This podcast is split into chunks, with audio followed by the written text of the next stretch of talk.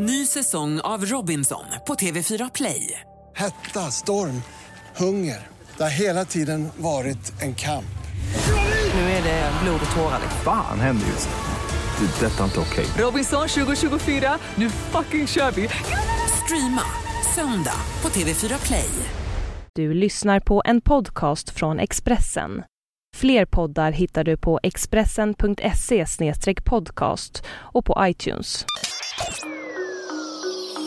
Nu är det virtuellt som är modellen. Det här är Expressen Dokument, ett fördjupningsreportage. Varje dag med mig, Johan Bengtsson, som idag läser Jonas Lejonhuvuds text om att när modellerna blir digitala gäller bara en storlek. Som om inte jobbiga dieter och långa plåtningar var nog. Nu utmanas landets fotomodeller av en hord digitala skönheter, stöpta i exakt samma form. Kritiken har inte låtit vänta på sig. Svenska klädjätten H&M anklagas för att ta det snäva modeidealet till en ny, absurd nivå.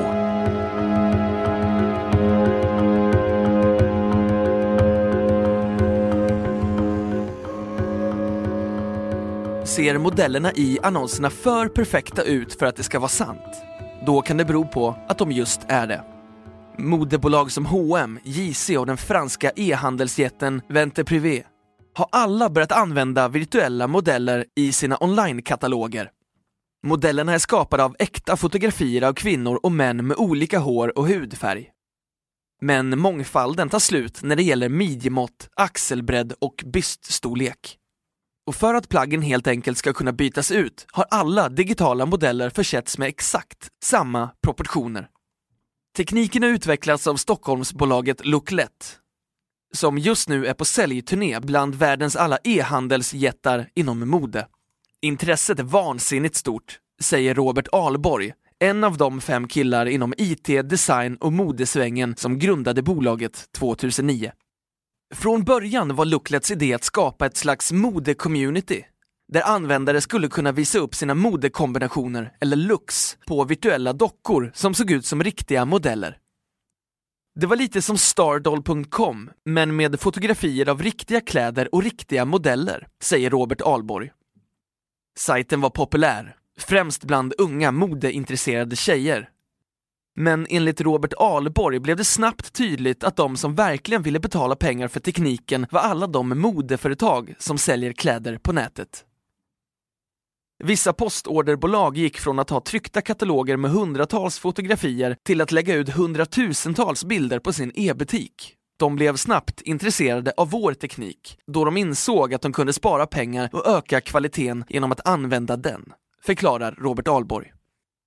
Varuhuset NK och klädjätten H&M var två av bolagets första kunder. Sedan dess har JC hoppat på tåget och franska e-handelsjätten Vent Privé har gått så långt som att köpa in sig i Looklet som idag har cirka 30 anställda i lokaler på Södermalm i Stockholm. Tekniken är imponerande. För att skapa sina virtuella modeller börjar Looklet med att fotografera manliga och kvinnliga modeller i bara underkläder med hjälp av hemlig teknik i sin specialbyggda studio i Stockholm. Bilderna styckas sen upp och indelas i kategorier som armar, ben och ansikten, samt mindre subkategorier som ögon, öron och hår. Sen matas allt in i en dator som kan plocka samman och ta isär dem i vilka kombinationer som helst. Plaggen fotas av separat på en docka som i sin tur avgör vilka proportioner de virtuella modellerna kommer att få. Allt synkroniseras digitalt och vips kan kläderna bytas på och mellan de digitala modellerna lika lätt som på klippdockorna man lekte med som barn. För e-handlarna innebär det här ett slut på alla jobbiga katalogplåtningar. Vent Privé har sagt till ansedda Wall Street Journal att tekniken sänkt deras kostnader med två tredjedelar. En viktig orsak är att det går att fotografera nya plagg efterhand utan att ta in nya modeller. Vi skickar löpande våra provkollektioner till Looklet för plåtning, säger Elinor Sell, som är ansvarig för JCs onlinebutik.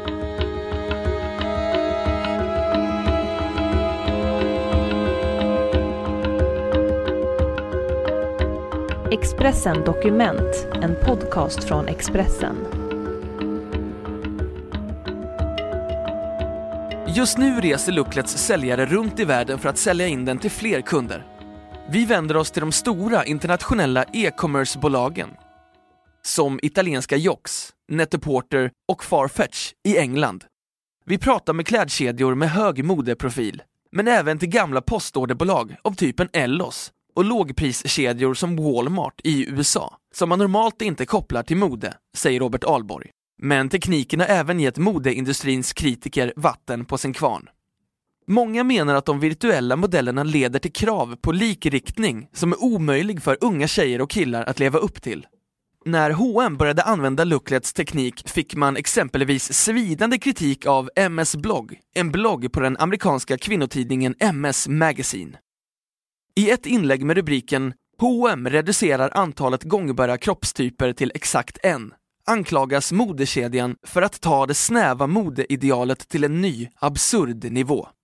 Istället för att acceptera små variationer i kroppstyper har den svenska modejätten beslutat att använda en enda specifik datorgenererad kropp, skriver MS blogg i ett inlägg från december 2011.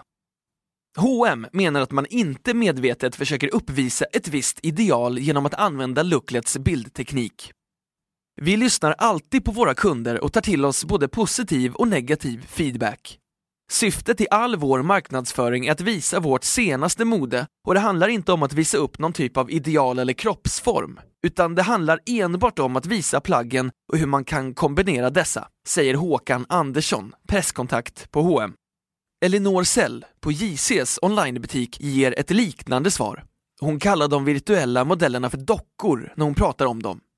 Och när man som JC radar upp 16 bilder av samma modell i samma pose förstår kunden förmodligen att det inte rör sig om livs levande modeller. Men Robert Alborg försäkrar att tekniken snabbt är på väg att bli mer realistisk. Man ska också kunna flytta axlar och ben och byta ut ansikten så modellerna tittar åt olika håll. Det blir mer realistiskt och man kommer kunna variera varje bild, säger han och tillägger att Looklets mål är att bli en ny standard för hur man visar produkter på sin e-handelssida. Även när det gäller proportionerna säger Looklets grundare att bolaget vill öka variationen, men att man i slutändan styrs av vad kunderna efterfrågar. Vi har fått mycket förfrågningar från USA om mulliga modeller och äldre modeller. Det är något vi utvecklar. Vi vill ha en variation, säger han. Samtidigt medger han att tekniken bygger på enhetliga storlekar. Om man introducerar plus size så kommer även de något mulligare virtuella modellerna att ha exakt samma proportioner som varandra. Så ser det ut för närvarande i alla fall. I framtiden hoppas Robert Alborg att Looklet ska kunna ta sig bort från de färdigbestämda proportionerna och låta kunderna skapa avatarer med sina egna mått för att prova ut virtuella kläder. Elinor Sell på JC hoppas att Looklets ambitioner ska gå att uppfylla till ett rimligt pris. Jag tror att användarna har förståelse för att det är likriktat just nu, men med tiden kommer kraven att förändras, säger hon.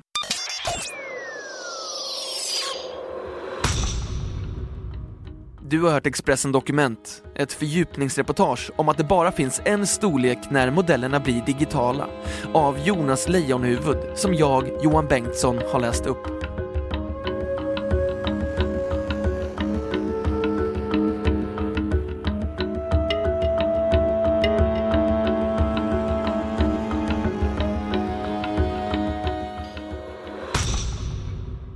Du har lyssnat på en podcast från Expressen. Ansvarig utgivare är Thomas Mattsson. Fler poddar finns på Expressen.se och på iTunes. Ny säsong av Robinson på TV4 Play. Hetta, storm, hunger. Det har hela tiden varit en kamp. Nu är det blod och tårar. Fan händer just nu. Det. är Detta är inte okej. Robinson 2024, nu fucking kör vi! Streama söndag på TV4 Play.